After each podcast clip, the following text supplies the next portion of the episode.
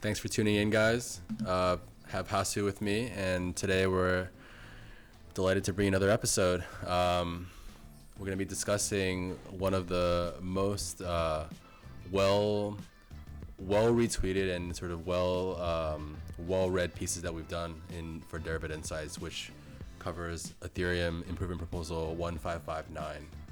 Uh, so before we begin, um, just to give our viewers a idea of what we'll be talking about today, uh, we'll be going through kind of uh, Hasu's article uh, and sort of what you know what the significance of EIP 1559 is from his point of view, and also uh, what it might mean for Bitcoin as well.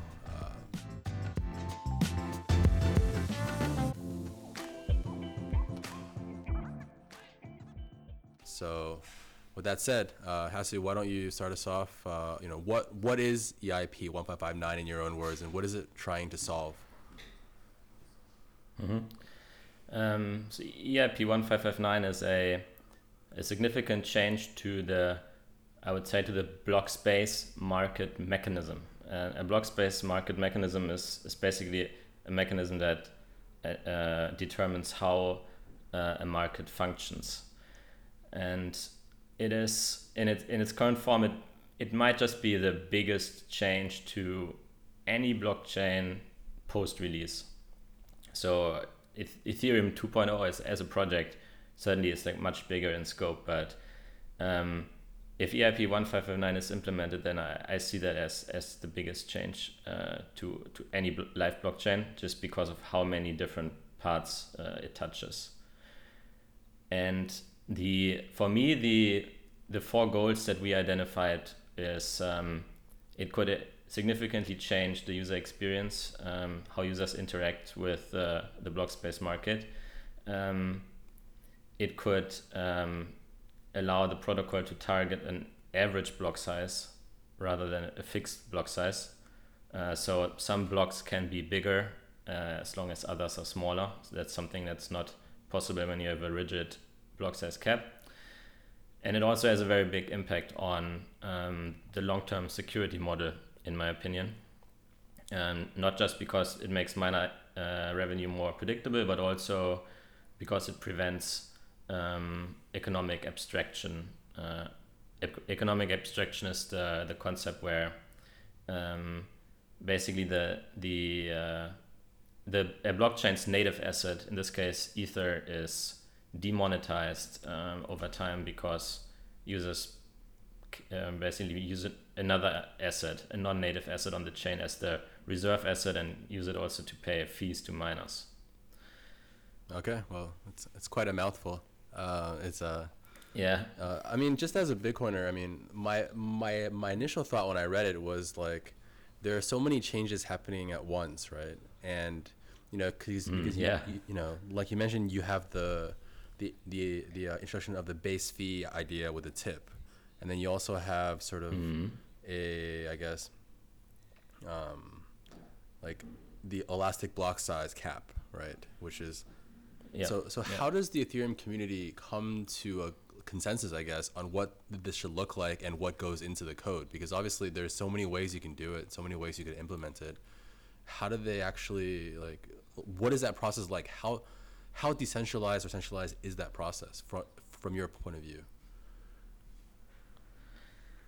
Um, yeah, that's a great question. Um, I so the interesting thing for me is that this there's not not a lot of code that goes into this proposal. It's it's just in terms of like how much of the code changes. It's it's really just a handful of lines, and this goes to show just how um, how central the the block space market mechanism of a blockchain is to how everything in that blockchain works.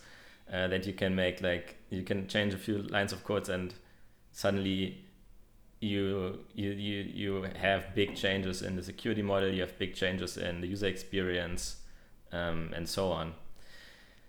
In just in terms of governance, so um, as far as I can tell, the, the proposal was pioneered by um, a few people. Um,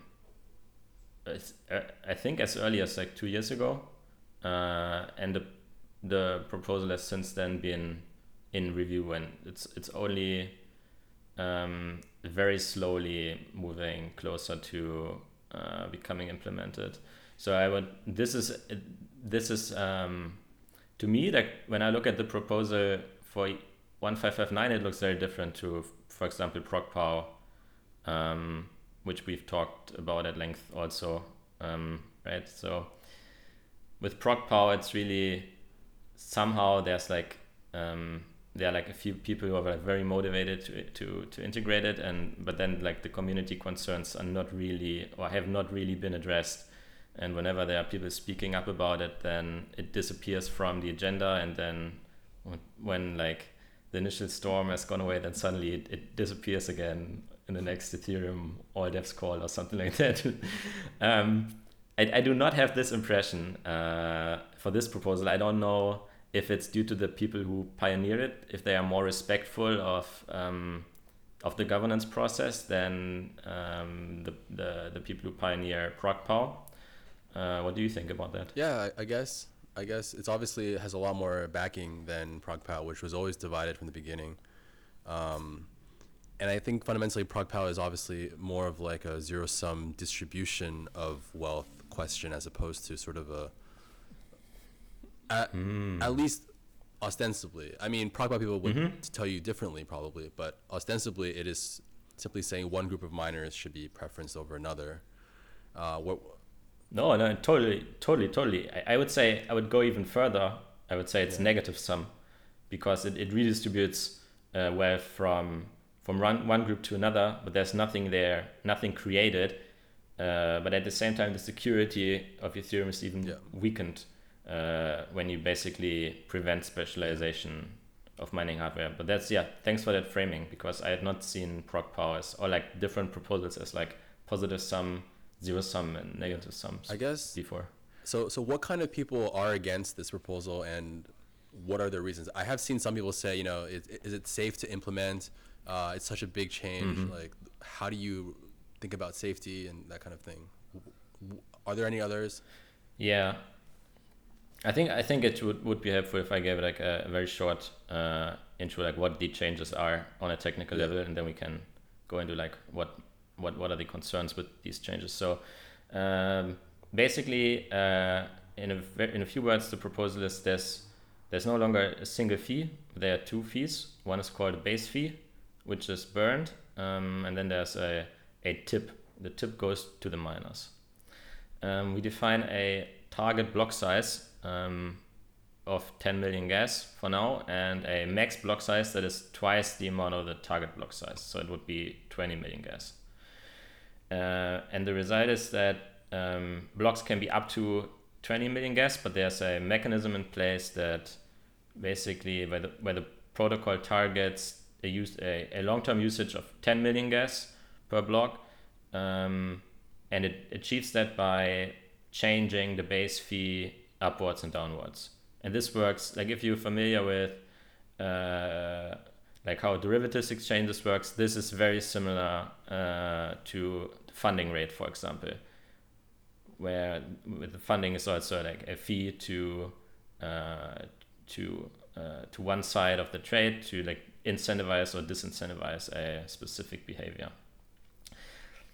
And so the largest concern that I'm aware of is that um, it gives like the proposal gives miners uh, control over the block size uh, over the block size uh, and ultimately how much fees uh, users pay. But the concern is not really that like miners drive up the fees or anything like that. But the the, the concern is that miners can uh, can lower the, the base fee to zero, and then the, the system falls back to the current state where users basically compete only via the single fee uh, for inclusion, and that's it's a, a, a classic first price auction. Um, but I mean, this already describes why I think this concern is like makes little sense because at the worst, uh, what will happen is EIP like this this proposal would recreate the existing state, but it's it's not even I don't even see how that happens because um, people need to realize that miners already control um, the block size and the fees if sufficient of like if, if enough of them collude, right? So if you have a majority of hash power, then you can enforce um, uh, basically any kind of rule that you want. You can say blocks above 10 million gas are no longer allowed to be mined. And if, if another miner mines these blocks, then you just ignore the block and it, it eventually becomes stale. And likewise, if you say, okay, so no transaction fee below $100, like no transaction uh, below $100 uh, fee is uh, allowed to be mined, then you can also implement that. So it's really no different in, in 1559. So if, yes, miners control the block size, but they control it, but it depends on them having like sufficient hash power, and there's not really anything they can do with if they are like a small amount of hash power. It's it's it's basically everything works the same as it works today. Right. So, so how does it work? At, you know, with in conjunction with ETH two, where in ETH two eventually mm-hmm. it goes to proof of stake, and uh, validators will be receiving yeah. fees as well uh, in the long run. Mm-hmm. How how will it transition over from from you know miners uh, doing this into ETH two, or is it is that question itself kind of spurious? Hmm. Uh, I think it's interesting to talk about the proposal just in terms of where it is implemented. Uh, I don't I don't think there's like a difference if you do it in proof of work or proof of stake. Um, guess guess let me think if there's actually a difference because you you might be onto something. So in proof of work, it's the miners right who get the transaction fees, but in proof of stake, it is these stakers. And the proposal that or like the concern that we just talked about it worries that the miners basically redirect the the base fee, which is is indirectly goes to the holders, right? Because if the fee is burned, then it's a deflationary pressure on the on the coin supply, and it benefits anyone who already holds the coin. But if the um, of course, if the miners and the holders are the same as they are in proof of stake, because you use stake to uh, you, you need stake instead of mining hardware, then this this might even be like an even smaller concern, right? Because you no longer redirect um, money from stakers to miners, but yeah. from non-stakers to stakers, and like the exactly, yeah. I think the intersection of these two groups is like yeah. Okay. Yeah. Cool.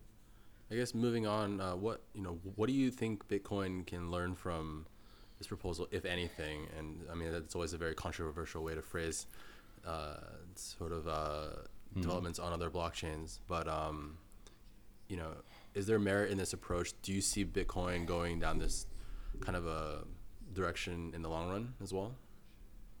Mm-hmm.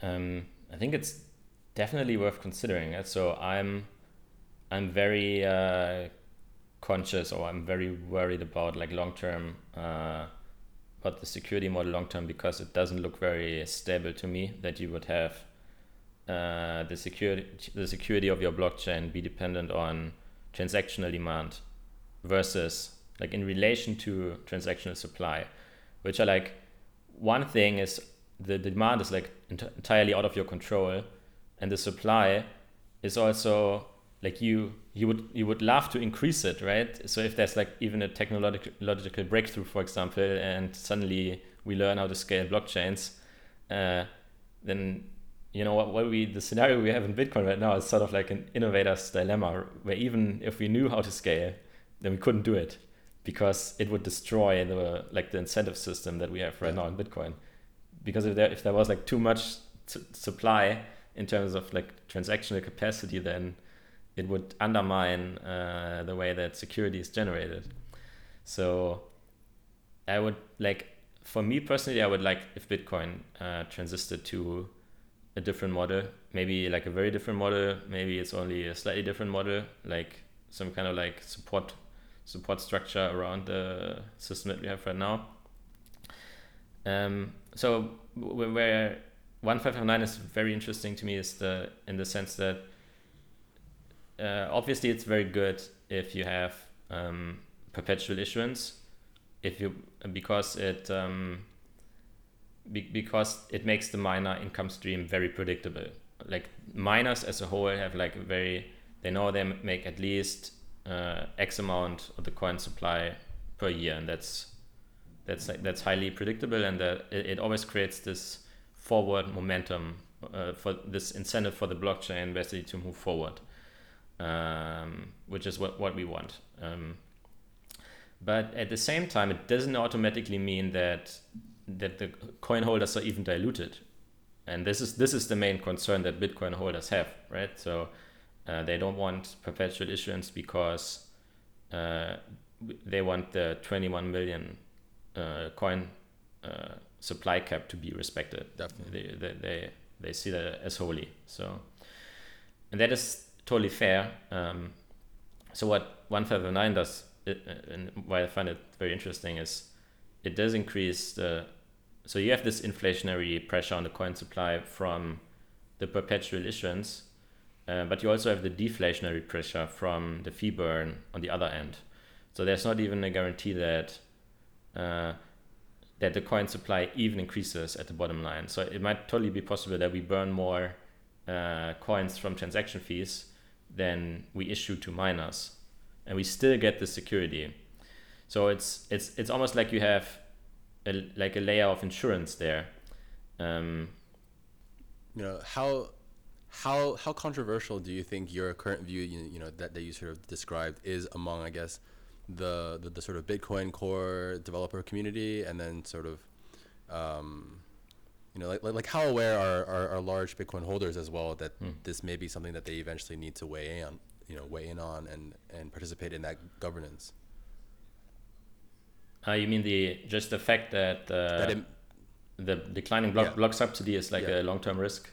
Oh, I think like, I think they're very aware. Um, so I was um, I was at, at an event where um, there were uh, also a few Bitcoin Core developers there, and like the there was like a a, a question in, in a discussion group, and it was so do you wish like it was a very provocative question of like do you wish something around the lines of do you would you have preferred Bitcoin to have started with um, like tail inflation or perpetual issuance, and like almost like all the hands went up except what just a few, right? So, um, it was pretty interesting to me because I mean it, it shows that like people are very very aware of the risk, but they also they see this constraint of it's so like this bitcoin is the way it is right now and it's like extremely hard to change. They see this constraint as like even larger right? So there are a lot of people who wish that bitcoin would have been invented differently and it would have been probably just as successful. Um, but it's very very hard to change anything major in bitcoin after the fact. Um, so that's why yeah i'm more interested in like proposals that like the more realistic it is to be implemented i think the the more interested i am personally in it. So some anything that you can build around like the major constraints um, of the protocol those are like the most interesting to me. And that's why like i i'm not optimistic that we'll ever get like perpetual issuance in bitcoin even combined with like a fee burn. It's just even though it like might be like you might even end up with like fewer coins than 21 million right? So it's but but it's still in my opinion not likely. Um, what is more interesting is proposals that like where we try to we extend like the range of things that we can actually control right? So so i said okay we can we can control the supply of block space uh, like we can't control the demand of block space right? But we, we can sort of control the supply of block space. Um, and then you know maybe via that way we can try to target like a specific fee revenue or something. So if we if we had like a a, a mechanism that always targeted a specific level of congestion in the blocks in the blockchain so there's always like a minimum fee generated and then if, if, if enough fees are there then you can safely increase the capacity to decrease like the, the burden on transact on transactors without you know decreasing the operational security of the chain so this is something that you can build, in my opinion, on top of uh, on top of what we have right now. Like it would it would like respect all the binding constraints uh, of the Bitcoin social contract. And EIP one five five nine it it it for me it like shifts the Overton window in terms of like what's possible in terms of uh, block space market um, proposals. So there was actually like a very there was like a a very big movement in Bitcoin actually in terms of like it was always clear that we need an adaptive block size uh, eventually, and this was like this was like canon among core developers. All throughout like 2012 13 14 15 16 and then it sort of like kind of fell a bit out of fashion but not for any fundamental reasons. I think people were just occupied with something else and like one of the largest proponents which was greg maxwell uh, who was greg maxwell he also stepped down from bitcoin core development. Um, so basically all the people who like were very in favor of it and who had this very holistic view of how chain security works and how bitcoin works how the incentives all play together. So they kind of they were like the, the ones who were very vocal about this in the past and they sort of stepped down from bitcoin development. Also someone like Meni uh, rosenfeld for example who was he also um, uh, made a proposal in that direction.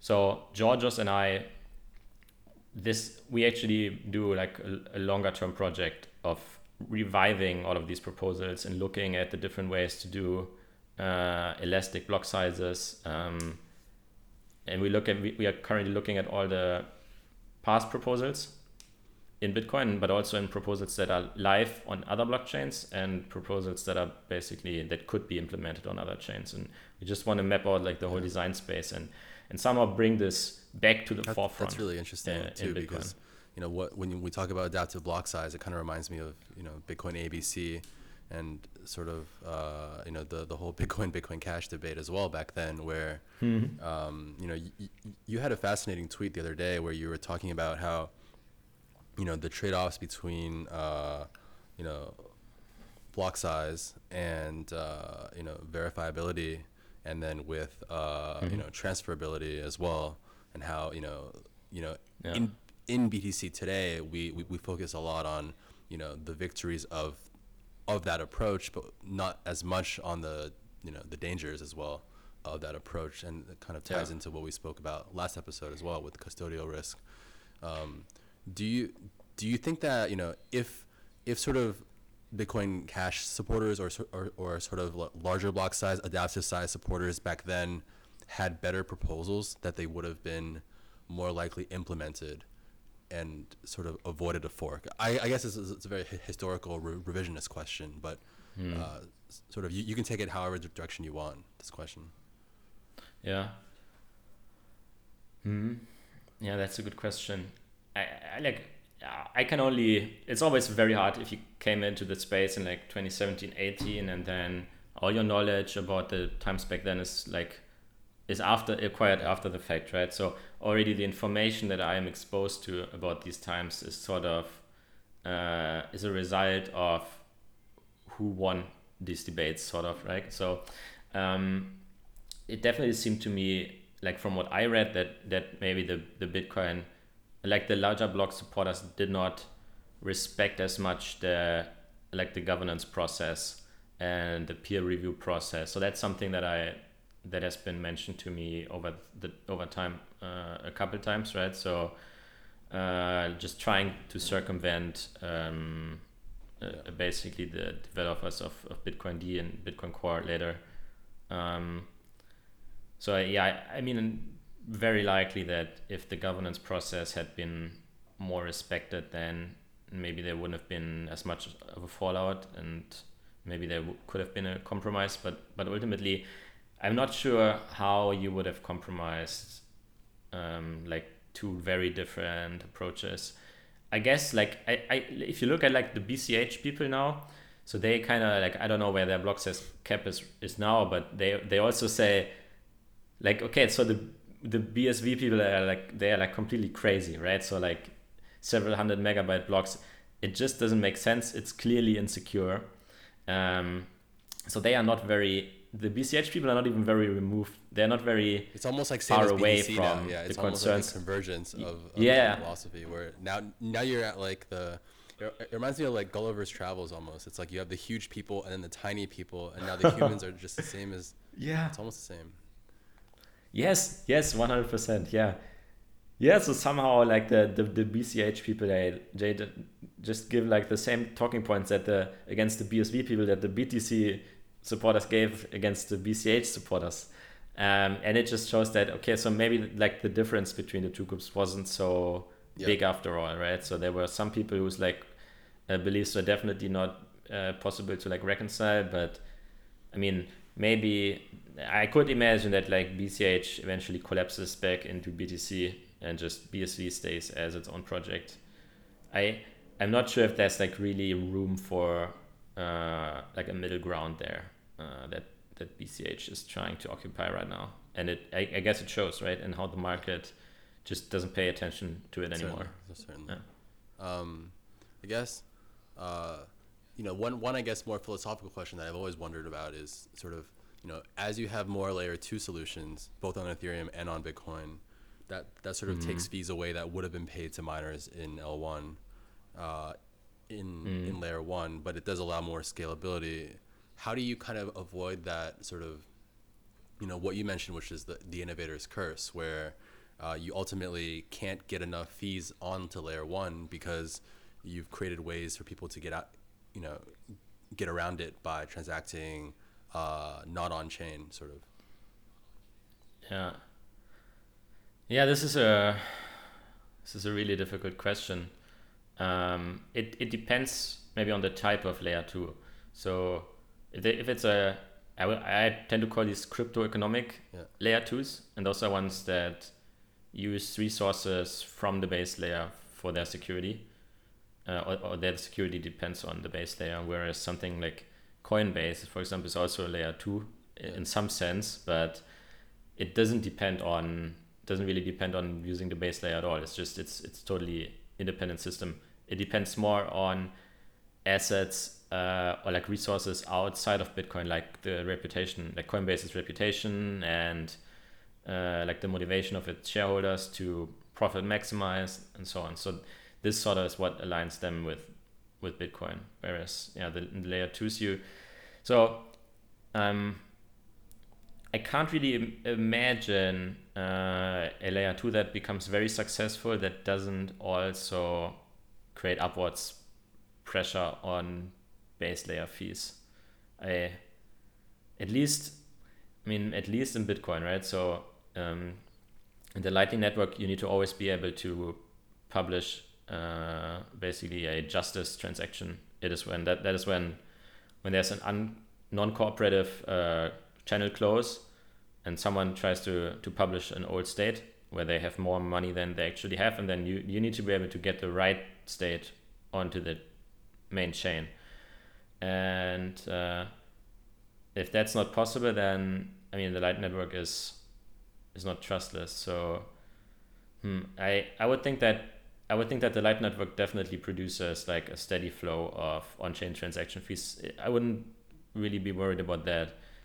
This is also a result of just like the Light Network kind of stretches the the design space of like what's even possible Right. in terms of Bitcoin layer two, uh, just because of how, uh, how not very expressive like it is. On Ethereum, I'm not super in touch with all of the different um, proposals. So there are like at least three different versions of Rollup now, and I'm I don't know how many uh, transactions are uh, necessary for them, but I, I also think it's not it's not like a huge breakthrough in terms of scaling. It's more like it's a relatively small increase, like a I, I guess a two to five x or something in terms of like how many transactions you can get in. And I think the benefit comes mainly from not having to uh, get the signatures on chain. So the the signature validation part, but that's I that's something that I want to learn more about. But in, in either case, I, I I don't think this is something that it's not it's not really something that I worry about that uh, a a crypto economic layer two becomes so successful that it uh, basically remove like that there are no transaction fees on the base layer anymore just because how these these these layers they still depend heavily on getting transactions included like frequent transactions included in the base layer. The concern for me is definitely more around the the layers like like coinbase uh, that don't need to put like they don't have any need to use the base layer. You, they are like totally independent. Yeah that makes a lot of sense. Um, I guess changing tact a bit, um, you know, my my thoughts when I first saw EIP 1559 and sort of the considerations were mm-hmm. that uh, they were thinking a lot harder about how to um, sort of give more intrinsic value to the Ether token on on its chain. You know, mm-hmm. one with the with the burning of the base fee, and then also of um, sort, sort of removing uh, the possibility of economic abstraction. Um, and uh, mm-hmm. you know, the the thought that struck me was sort of, are they sort of very much optimizing for the price of ether and for the security of ether now, as opposed to you know the original vision in the beginning was you know or not original vision P- people would debate what the original vision is but you know the the original meme of world computer and and and d apps and all this kind of stuff because you know among some people that, that i talk to you know some ethereum og's and you know older d app projects that they're just like we have no idea how to you know write a DApp for Ethereum anymore because the fees mm. go all over the place. You know, it takes me so much money to to to deploy, and then the next day my, my clients have to spend way more. Do you do you ultimately see Ethereum as not being able to be a place where people can deploy DApps? Or is the idea of a DApp itself on Ethereum kind of flawed from the beginning, and that now now it's sort of it's not a use case of blockchain, and now we're kind of seeing why it's not a use case of blockchain. Um, no, I think I think that Ethereum like I see like one five five nine as super positive for uh, Ethereum as a place to yeah. develop dApps. Uh, so a few reasons. So I mean, you you mentioned the economic abstraction. This is not something that that dApps suffer from, in my opinion. I think it's quite the opposite actually. So they benefit from like the the, the one of the reasons is why you wouldn't want to make your own chain as a, as like a dApp is you uh, so one is you want the composability so you want to be in, in one shared database with like everyone else where all the tokens live and so on where all the users already have a wallet. But the other one is that you don't want to pay for your own security. So and you, if you're a dApp that lives on bitcoin uh, on ethereum then you benefit from from the, the security of ethereum that is paid for by the holders of the native token. Like if it's an inflation-based chain, then then it's paid for by the holders, and if it's a fee-only chain, then it's paid for by transactors. Um, and if if you prevent economic abstraction, then that should ultimately be good for the value of the native token. So dApps have a strong incentive for the value of the native token to be high. So they, they benefit in that sense that they get more security without having to pay for it. Does that make sense? It, it makes some sense. I I guess I'd like to hear your thoughts on sort of the the uh, sort of Cosmos or Polkadot kind of uh, rebuttal to that, or, or sort of approach, which is to, which is to say, you know, should should sort of DApps be living on their own chains, uh, and then sort of have a hmm. shared security, uh, and therefore the transaction costs that they have to incur when transactions, are, you know, when when calculations occur when they want to update state, uh, that they're not sort of having to, uh, you know, you know go into the volatile markets and have to bid constantly for for transactions for mm. for compute. Um, or do you think sort of ethereum layer 2 uh, will ultimately be how those dapps will will kind of solve solve that? Yeah that's a great question. So i i don't really feel so comfortable about cosmos and polkadot yet. And like i i probably uh, be able to say more when they are actually when live real. and there's yeah, some like I, I, I guess Cosmos is live but I don't know any any dApp that that uses it yet. So um so it's very hard to observe yet what's what, like what actually the dApps think about this right? Um I guess just I guess that like if you if you're just thinking about security the model is not that different right? Because I, I guess even in a chain like Cosmos uh, the dApps pay more for security. Like in Ethereum, the, the security just comes free to them, but the transaction fees are higher. So that that would maybe be. But the main, I, I guess, the main reason why you would want to use uh, Polkadot or Cosmos if you're a DApp is like if like you want an app chain, right? That's that's what it's called. Is um, is the governance, right? So you if you have a dApp, then you you of course want like the chain to work in a way that's that's good for your business model yeah. and there there's quite the design space there so uh, like if you have like a file, file sharing application on ethereum today then you have no lobby yeah. among no ethereum governance think, yeah. it's like with the aragon you know no one cares what they think in ethereum governance yeah exactly so um, it's it's always inevitable that like a chain like ethereum uh, converges into one direction and then like spec like specialize in that. You can't be you can't be general purpose. It's just not how the world works. Uh, at least not like infinitely general purpose. So you can't respect like the wishes of everyone.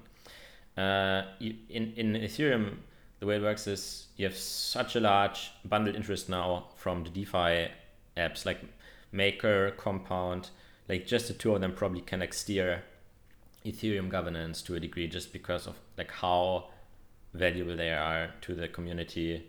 Uh, like their voice is uh, is really valuable.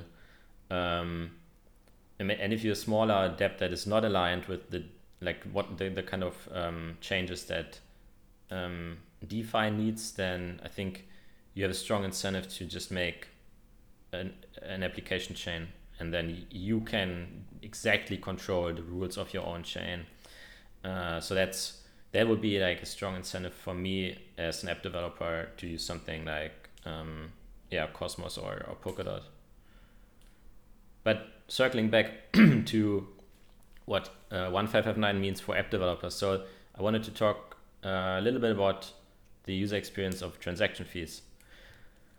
So the way it works right now is there's a first price auction, and so everyone just transmits their bits, and then like the the like the highest paying bits are are included, right? So in a block, in a block's fixed capacity, and this is like there are some problems with this user experience. Namely, you don't know how much others are going to bid, uh, and you also don't know when the next block is going to come in because of the Poisson process, and the result is that fee estimation is extremely difficult, right? So if you expect others to bid more, then you're going to bid more, and like you're already going to bid, bid more than you maybe have to, right? So you, you, you're always in a, in a first price auction, you're always going to bid more than what the transaction, or then, is necessary to be included in a block, and that drives up the cost for everyone, sort of. And it's just very very tricky uh, problem. And the way EIP 1559 works is that there's no longer a first price auction uh, except for one um, exception that we'll talk about in a second. But it, it actually implements a, a fixed price sale. So the way that transactions are going to work is it's like you going go into a store today and you see an item that is at sale at a certain fixed price, right? So and then you can just decide uh, do I buy it or not? Do I do I get my like do I broadcast my transaction and get it included in the block or not?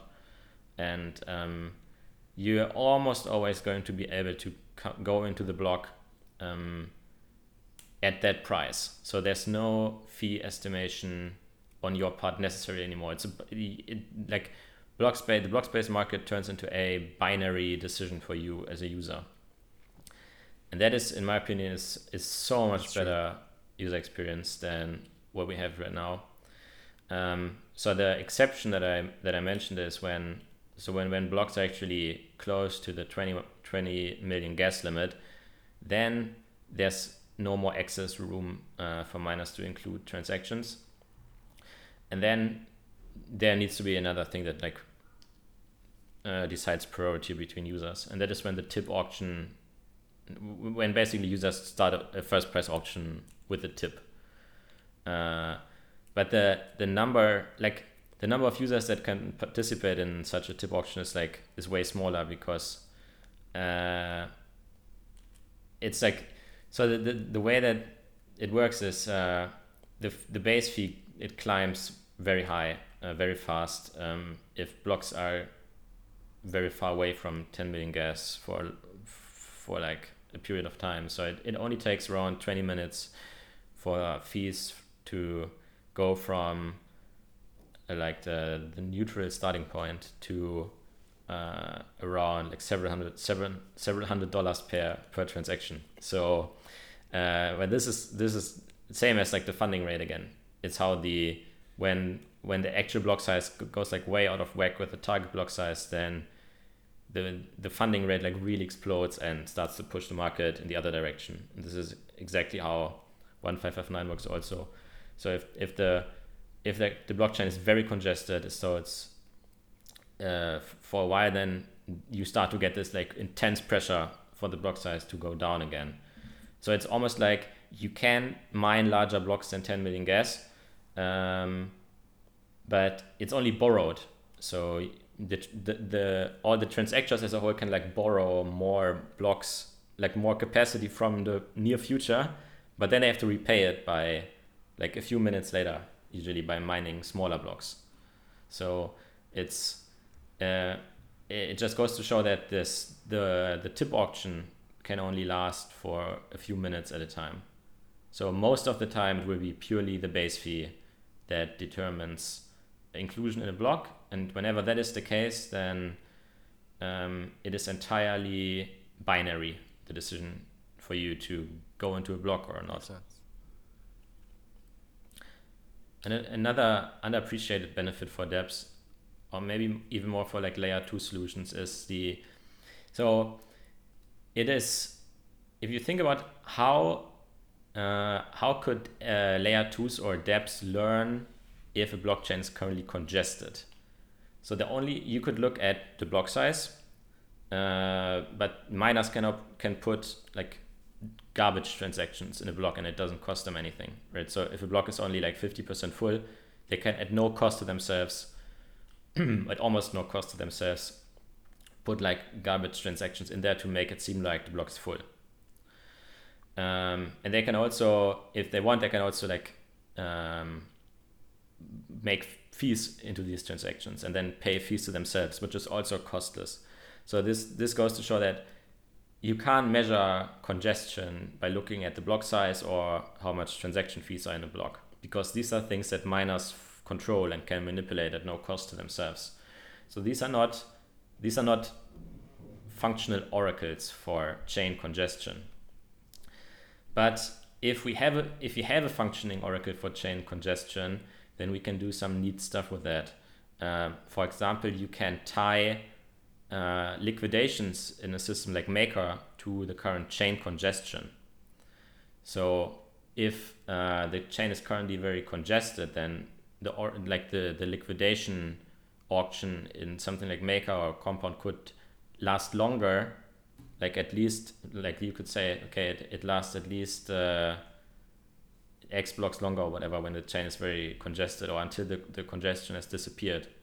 So it's almost like do you remember when we wrote this article for for insights on um, on how exchanges ha- handle like these huge volatility spikes uh, where they go into like some kind of like grace period where basically tra- all trading stops uh, until like the order flow is uh, yeah. you know I like a volatility auction um, auction but, process basically. Uh, yeah, yeah, exactly. And this is all stuff that you could do um, on chain also like in dApps but only if you actually provably know that like if it can't be manipulated that there's real congestion and this is what the base fee actually gives you because the base fee creates a, an unforgeable oracle for how congested the chain really is because miners could drive up the base but they sure, don't get it. But yeah, they because, would pay because it's burned they don't get it. Yes so exactly it's a much better oracle. Yeah exactly. Yeah, exactly. And it's not just great for dApps who want to make congestion controlled auctions and liquidations, it's also great for layer two solutions. They can like they all rely on some in some form or other on like challenge periods where um, where only if the operator of the layer two misbehaves, or like in Lightning, for example, if the uh, if the channel counterparty misbehaves, then there's always a, a sort of challenge period where the the honest party can publish a transaction on the base chain, and then you know the the the malicious party gets punished, um, and you can extend this period safely, uh, or like you can way lower this this challenge period when the chain is not congested, and you can increase it when when the chain is congested. So just the ability to have this oracle for chain congestion is, I think, it will open up a new um, design space that we can't yet uh, really cool. grasp. Do you think that uh, you know, given how how constructive you are on the EIP, and given that it holds the potential for Ethereum to actually have a lower issuance rate than Bitcoin, uh, mm-hmm. do you see a scenario where that kind of actually hurts Bitcoin's narrative in some way, where uh, you know Bitcoin tries to lay claim to sort of absolute scarcity, uh, or sort of the the the sort of Bitcoin monetary maximalism uh, kind of framework. Do you think that Ethereum hitting those goals and having a lower inflation rate would would ultimately be tough on Bitcoin? Oh yeah, I, I think so. So it's really hard to get Bitcoin to change, right? But you, you need to you need to what always needs to exist is okay. So we need to change or we're gonna die. so uh, I guess that's like the one the one example where there's actually a desire to change in in, in, the Bitcoin governance process when it's you do have no other choice, right? Then then you you're willing to do it. So I think it's it's it's a great way to move the Overton window in terms of like changes to Bitcoin by wow. You know if if other chains are very uh, successful using a similar. So your prediction would be then that just, uh, it goes very well the proposal and the and the implementation and then Bitcoin mm-hmm. you know ether BTC ratio goes up a lot, ether goes, you know, adoption goes up a lot, and then Bitcoin will have pressure to to use some of these principles. That that that's sort of your. Yeah, I think so. I think so. Um, well, and it also just it, it it it's always good to have a reference. It's always good to have a proposal that you're thinking about already implemented in let's say an incentivized testnet, right? So that's how Bitcoin thinks about all these other chains that are live, right? So they are kind of incentivized testnets uh, at least how some people in the community think about it because it, it, the proposals are actually under real like economic pressure like they exist in a real adversarial as adversarial environment where if they can be broken you you have quite the certainty that they would be broken because there's like a real incentive to break them um, so yeah I, I, those are two ways that i think uh, creates pressure for similar solutions to be included in bitcoin yeah. Cool thanks for listening in, guys. Uh, that's all we have today. Uh, hope it wasn't too technical. I, I do think that um, I've definitely learned a lot, and I hope you guys did too. Um, I think whether you're following Ethereum or Bitcoin more closely um, is definitely a very important space to understand.